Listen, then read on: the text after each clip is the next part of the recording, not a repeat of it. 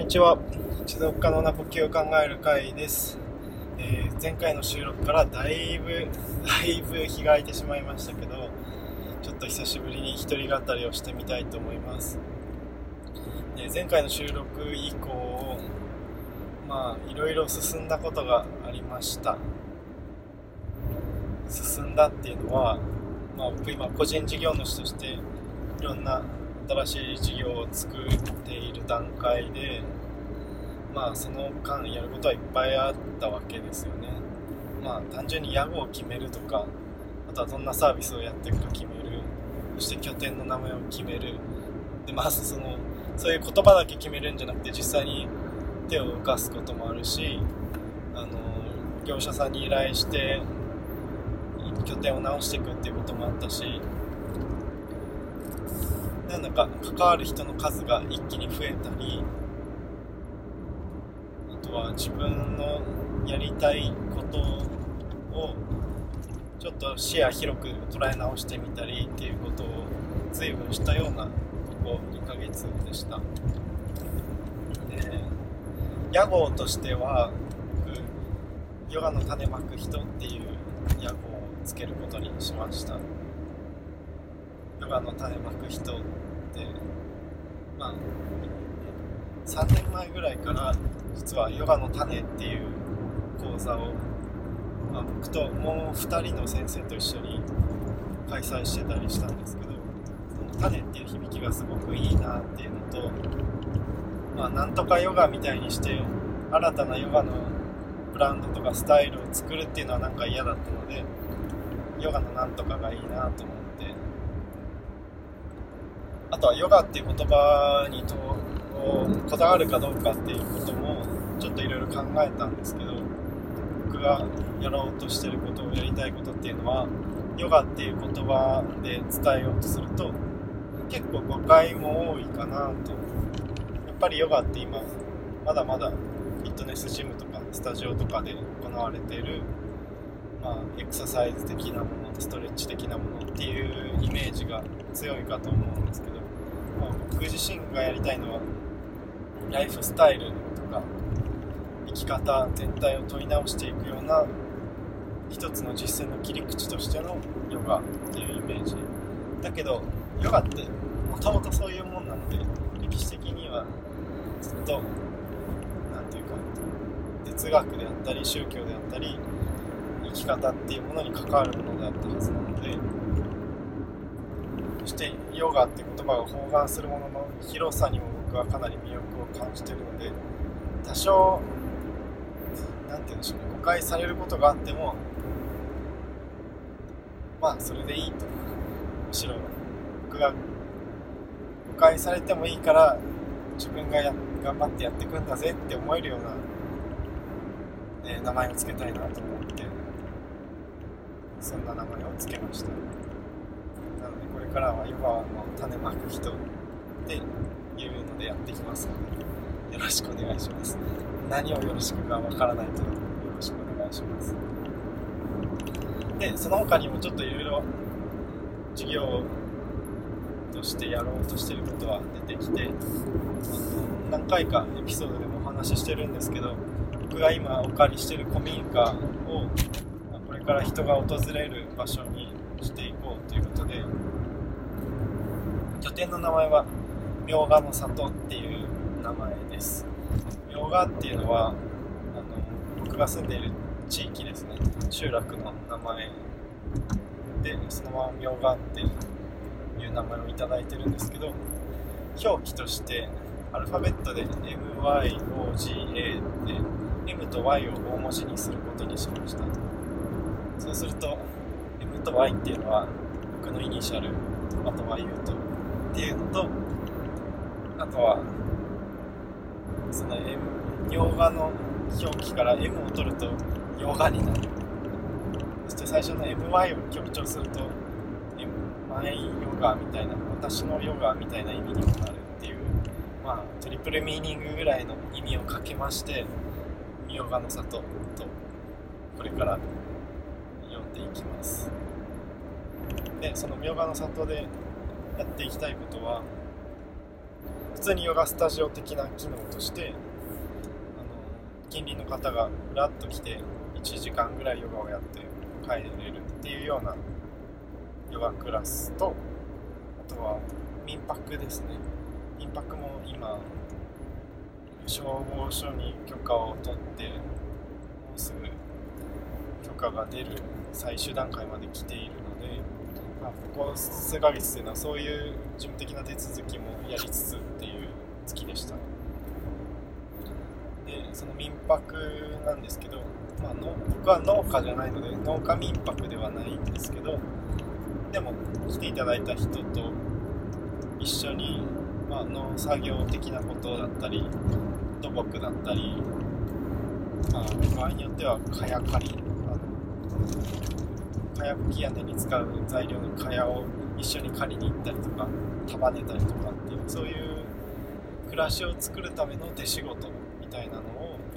一緒にやるような場所にしていきたいなと思っていて、まあ、形として反応反ヨガ民泊みたいな名前を考えています。反応反 X っていう生き方を提唱されてる方がいて、半分農業半分 X X っていうのはそこにその人によっていろんなものが入るんですけど、まあ、その人の転職なり特性を生かした何かしらの仕事ですね。それが僕の場合はヨガっていうことであの反ヨガ。でそういうライフスタイルをて、えー、体験できるような民泊っていうのをこれからやっていきたいなと思っています。いうふうになんかこんな風にスラスラ喋ってるんですけどこれを何て言うんでしょう。すっきりと喋れるようになるまでは結構時間がかかりました。起業していくっていうのは結構自己定義的なところがある。自己研究的なところがすごくある。まあ言い換えると私は何者ですっていうのを自分で自分決めなきゃいけないっていうことですよね。それはあの古典ラジオっていうポッドキャストを聞いていてなんかそれは近代の特徴だっていう風にも言ってたんですけど自分で自分を定義しなきゃいけない。そう。近代以前の社会だったらその自分が住んでいる共同体とか地域とか家系とかが自分が何者かを決定してくれるので自分をある意味自分の外側から眺め返して自分が何者か定義するみたいなことはいらなかったわけですけど近代になって自分で自分を意識するようになりそして一旦その地域共同体とか家系っていうものから文脈を外されて一人の自由な個人として私この商売やりますとか私はこういう人ですとかこういうなんだろう性的趣向がありますとかこういうもののマニアですとかまあそういうふうに自分を紹介するようになるのに応じて自分を自分で定義しなきゃいけないっていう必要性が出てくるわけですねちょっと一旦ガソリン入れるので止まります。はい再開します。最近運転中によくポッドキャストを撮るパターンが多いんですけどまあ本来ならね音声の聞きやすさにちゃんと特化するんならちゃんとスタジオとかで撮った方がいいんでしょうけどなかなかそこまで用意することが今はできてないのでこんな感じで失礼します。で何の話だっけ。そう自己定義的であるっていうのがまあ、近代人の特徴なんですけどただまあ会社とか組織に属してると割とその必要がちょっと減って何々会社の誰々ですとか何々大学の誰々ですっていう言い方で一応の自己定義ができてしまうのでやっぱり分で授業をやるとかいうことをやろうとした時にこの自己定義的っていう特徴がすごく現れてくるんだなっていうのはやり始めてすごく感じるようになりました。で起業するスタートアップするみたいなのってすごくメンタル的に負担がかかる、まあ、メンタルだけじゃなくて実際に動き回りすぎて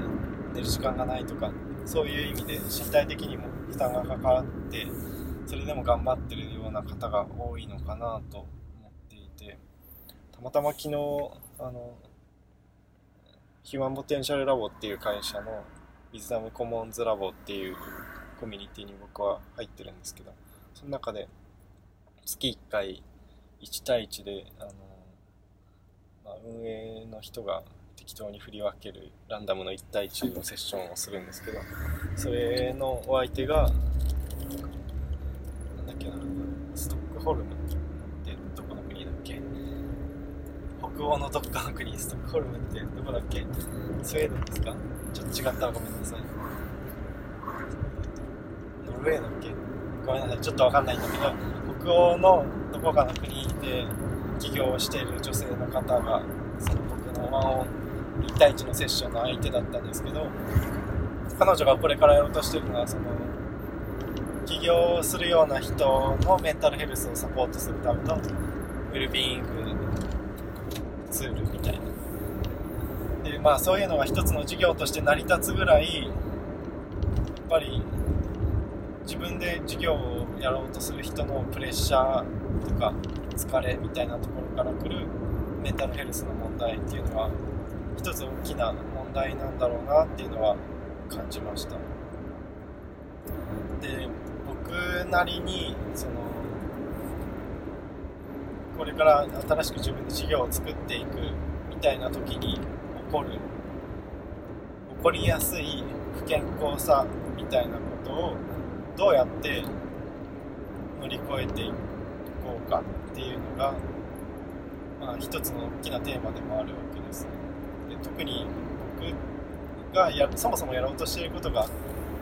心身のウェルビーイングみたいなことにすごく関わるヨガとかヨガに関連するあの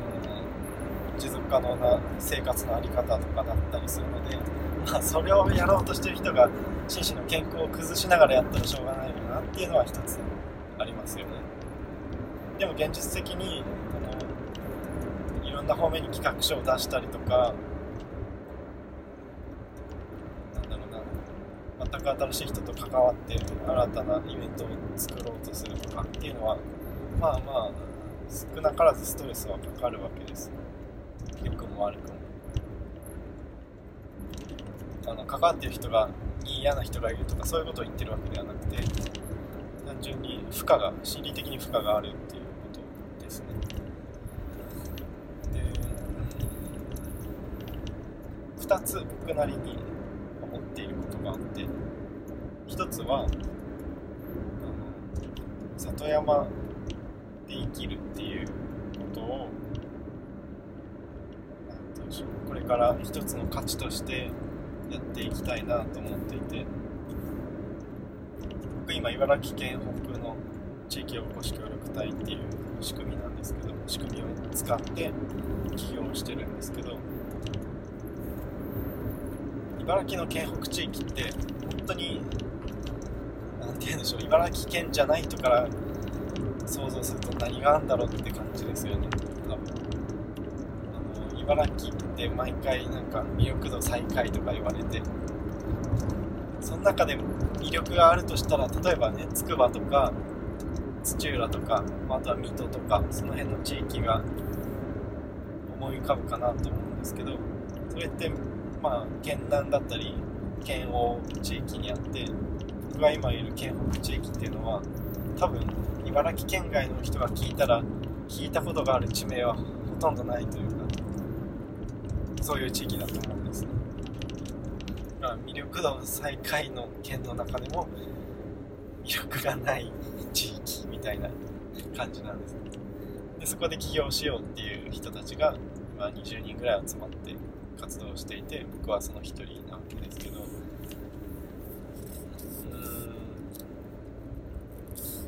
その魅力なさっていうのがちょっと僕は面白くて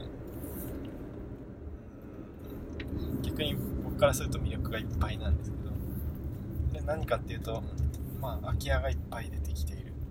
耕作放棄地がいっぱいある。でその中でも地元の農業がまだ強く残っていたりするで起業するっていうのは自分で自分の生計を立てていくことだから当然プレッシャーがかかるし家族とかが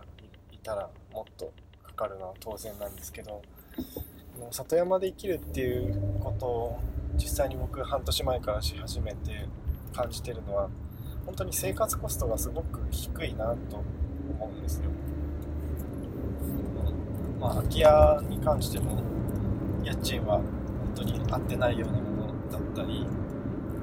で野菜をもらえることもすごく多くて野菜とかお米もらえることが多かったり水は湧き水を近くから汲んできている、まあ、水道も通ってますけど飲み水は湧き水汲んできているとかガスは通ってないんですけどご近所さんにもらった薪を燃やして暖を取ったり調理したりしているっていうような感じで、まあ、もっと工夫すれば生活コストどんどん下げられるし僕が今始めた畑も軌道に乗ってくればどんどん収穫できるしっていうような感じで生活にかかるコストがすごく下げられる。以外と生活基盤をお金じゃない手段に頼りながら安定させていけるっていうことだと思ってるんですよ。でこれってすごく魅力があってあの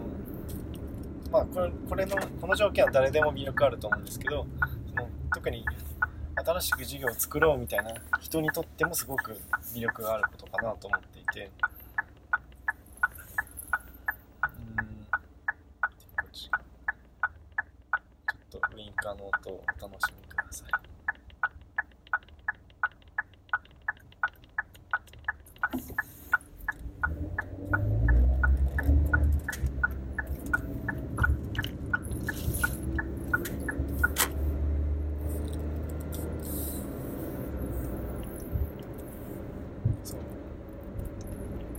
新しく事業を作ろうっていう人は、まあ、ある意味それが失敗したら食べていけないかもしれないっていう不安と常に戦うわけですけどこの里山での生活基盤っていうのがお金を返さなくてもある程度の生活水準が保たれるっていう面があるとすごく安心して取り組めるんじゃないかなっていうのは思ってるんですよ。最悪知らないわっていう。田舎に来て実際に思うのはあの人手は本当に必要な時はすごく必要になるからどんなに素人で技術がなくても何何でもいいから働きますっていう謙虚さと、まあ、動ける体さえあれば季節労働でも何でも何て言うんでしょういざという時の働き口はあるしそういうものを通して、まあ、お金ももしかしたらいただけるかもしれないけどお金じゃない形で直接生活の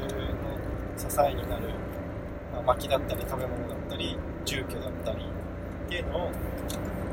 得られることがあります。でそういう基盤がないと逆に事業だけで食っていかなきゃいけないからそこにすごく大きなプレッシャーがかかってくるしだからこそちょっと無理してでも自分を売り込んだりとか我慢するとか忖度するとかそういうことがやっぱり自分の事業の中に出てきやすいんじゃないかなっていうのも思います。だから里山で暮らして自分も手を動かし体を動かしながら生活基盤を作りつつえー、まあ、反応範囲 X でいうと X のような自分の特性なり興味なり、えー、才能なりを生かした仕事をやっていくっていうあり方がすごく一つのモデル生き方のモデルとしてあるんじゃないかなっていうのを思っています。だから僕もそれにチャレンジしていきたいなと思うんですね。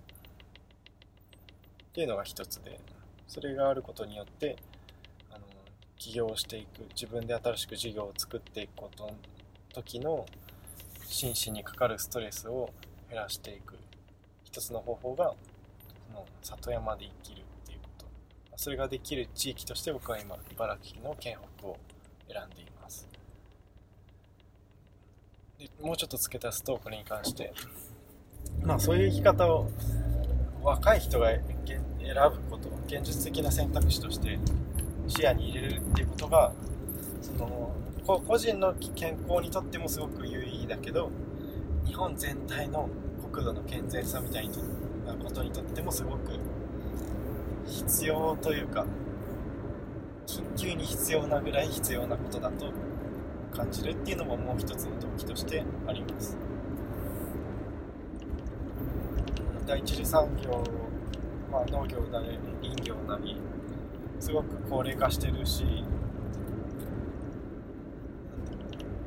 空き家も増加してるし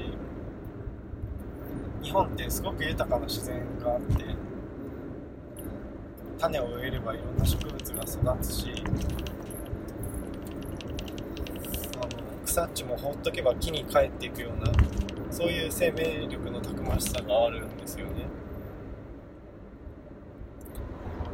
でその中で田んぼがあったり家があったりっていうのは、まあ、先人たちが頑張ってそこに生きる過程を築いてきてくれたわけですけど、まあ、今日本人はそれをどんどん捨てて都市に集中しているっていう面があってその都市に集中しているからこそ、生産人口が第一次産業の生産人口がいなくてで、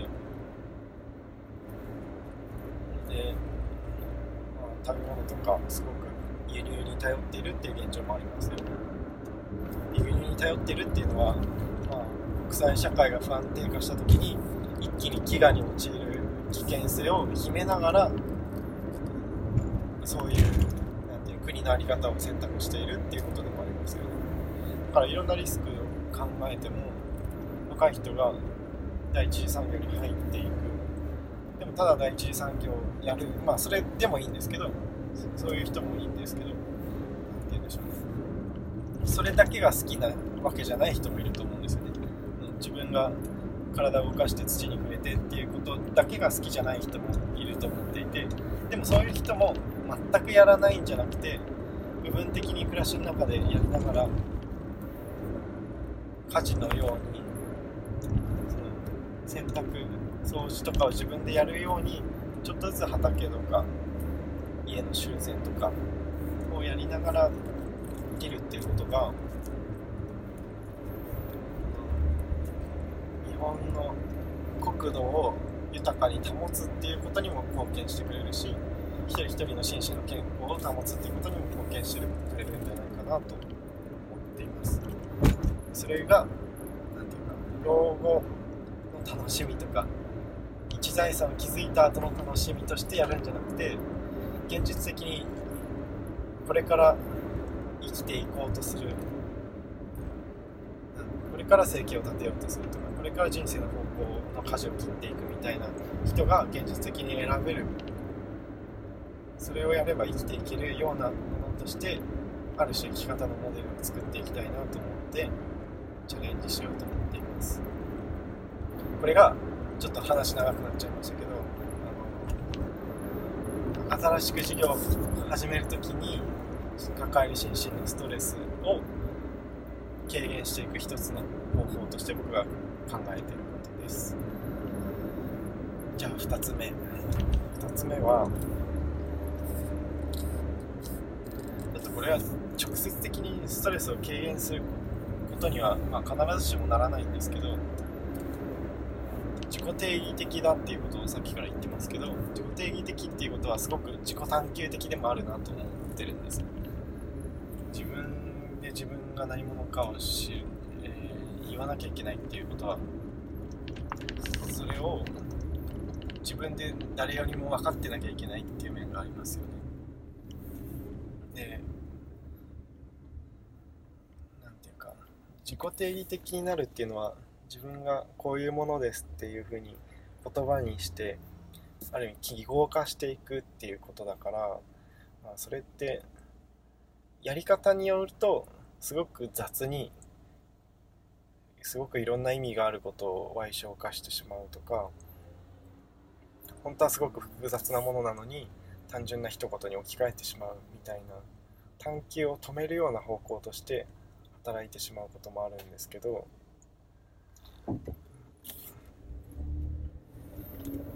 まあ僕の場合だったらそのさっきヨガの種まく人っていう言葉を自分のまあ屋号にするっていう話をしましたけどまあそれを考えた時もでは何常にある言葉。例えばヨガインストラクターとかそういう言葉をつけると自分が抱えてるいろんな思いとかを全然表現しきれてないっていう思いがあったからそういう言葉を使うのは避けて自分なりの言葉を使ったわけですね。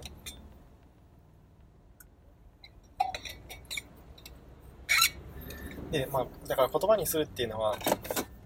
複雑なことを一個の記号に置き換えてしまうっていう側面があってまあそれによってずっと本当は絶え間なく変わり続けていてでいろんな複雑な要素があってっていうことを一個止めてしまう。それ以上の短期を止めてしまうことにもなりかねないんですけどでもそれをする過程ですごく自分のことを考えるっていうこと自体にすごく価値があるとは思うしあとはそうですね。実際に言葉を発しながらいろんな人と関わっていこうとする時に本当に自分が何を望んでいるかっていうことの解像度がすごく上がってくるっていうのは感じています。まあ本当に僕もまだまだ全然すごく多くの人と関わってるわけじゃないし大きな規模の仕事をしてるわけじゃないから全然まだまだなんですけどうん。でも自分の過去と比べるとやっぱりここ数ヶ月で。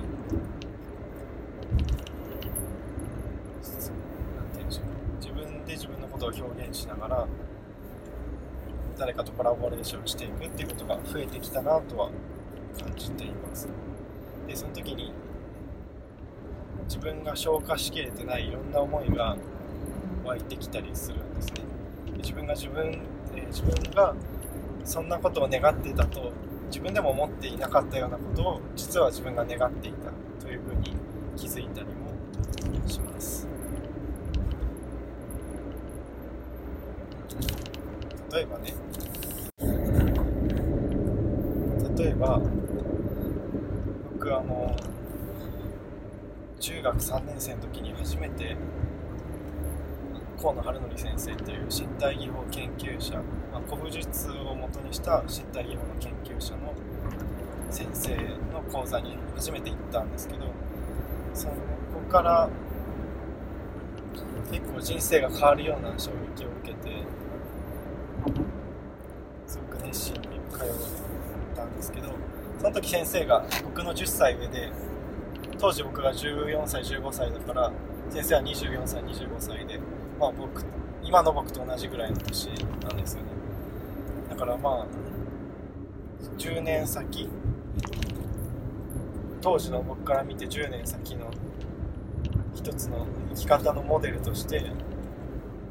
それぐらいの年から人前に立って何かしら自分の普段探求していることを表現していくみたいな生き方を一つ無意識のうちに目指していたんですね。だから初めてヨガのクラスをやった時とか人前で講座をした時にああついに自分もこれをやるようになったんだなみたいなちょっとした感動とか嬉しさみたいなのがあったのは覚えてます。でいつしか仕事をするっていうとなんか僕にとっては講座をするみたいなのが一つなんか中心のものとして思い浮かぶようになっていて自分でそんな風に思ってなかったんですけど多分結構それが好きなんです。自分が人前に出て喋っているっていうのが結構好きなんです。多分そういう時の自分の写真とかを誰かに撮ってもらうと実はちょっと嬉しかったりするんです。これってまあまあ何て言うんでしょう。ただの個人の好みだし性質だしまあ見方によっちゃしょうもないもんじゃないですか。人前に出てる俺かっこいいみたいな そういう感じの種類のもんだと思うんですけど。でもあの僕がヨガの仕事をする時にもちろんいろんな思いがありますよ。人前に立つエゴを満たすためだけにやってないとは思ってますよ。ヨガで僕が感じたなんかくつろぎとか安心感とか生きてていいんだなっていう自己肯定感とかそこから社会とか自然について考えていくビジョンとか、まあ、そういういろんなものを伝えたくてやってるんですけどでもそれを伝えるスタイルの講座みたいなのをやるときに人前に立って自分の表現をするそれを人に聞いてもらうみたいなことが好きなんだっていうことは例えば最近気づいたことなんです。でその機会が誰かに奪われたり別に競ってるわけじゃないけど誰かが自分よりそれを上手にやってたりとかするとなんか悔しい気持ちになるみたいな。そういうことにも気づいてくるんですよね。で結構そういう気づきが大事なんじゃないかなっていうのは思えてきました、まあ、真面目に授業について考えてるとあんまりこういうことって出てこないというか自分はこういう意義モチベーションがあってこういうことを伝えたくてこういう活動していますってそれは本当に真実だとは思うんですけど人間ってそんなにまっすぐな純粋な思いだけでも動いてなくてなんかそれをやると自分のことかっこいいと思えるとかそれをやってる自分が好きみたいなそういうこともありながらやってるとは思うんですよ。でそれをが無自覚なままだとなんかその形式にすごくこだわってしまったりその形式じゃないことをやらされる時とかになんか無意識のうちにすごく反発をして嫌な気持ちになったりとか。で誰かとコラボレーションした時にもそういう自分の性癖みたいなのが分かってないと変なとこで自分を殺してしまったりとかっていうことが起きるんだなっていうのは実際に動き始めて学びました。で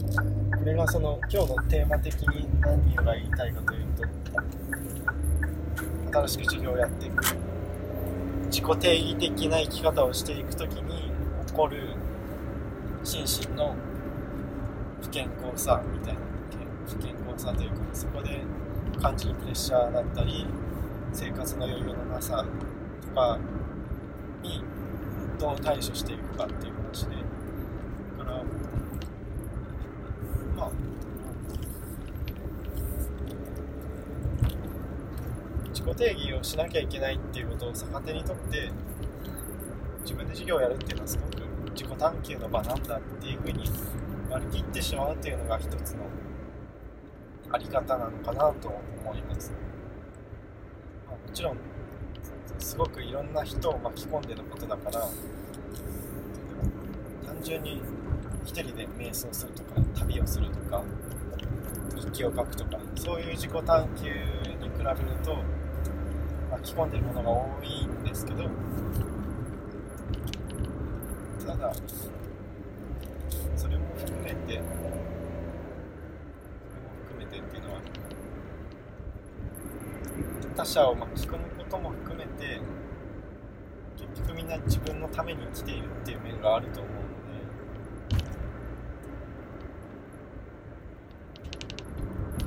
それぞれの人がそれぞれの相手の人生に登場しながら最終的には自分が自分のことをより理解するために生きているみたいなことがあるんじゃないかなと思うんです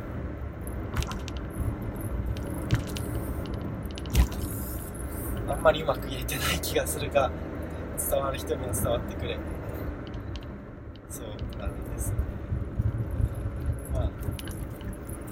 実際に僕が新しく授業をやろうというふうに置いてみて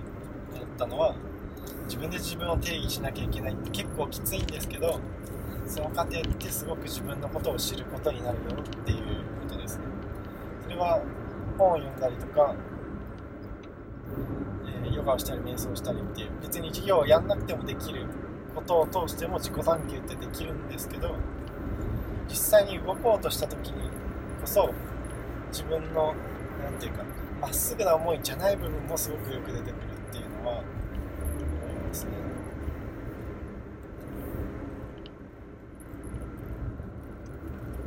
だからなんか自分のことをよく知りたいっていう人はまあ授業をやるっていうのは一つ面白いことなんじゃないかなと思います生活がかかってることでもあり自分の尊厳がかかってることでもあり自己表現でもありっていうことなのですごく自分のことがよくわかる。それ自体が人生の糧であって授業自体がうまくいくいかないとかある瞬間に置いた言葉がうまく自分を言い表しているかそうじゃないかみたいなことがあの授業の成功失敗っていうところだけにフォーカスしちゃうとすごいプレッシそれこそプレッシャーですけどあこれによって今回は自分のことがまたよく分かったなっていうことを思えばまあ授業の失敗成功っていうのは大したことじゃなくなるというか一つの失敗例として自分をよりよく理解するっていう人生の大目標にとって貢献してくれるようになる。でうまくいったことであればそれはそれで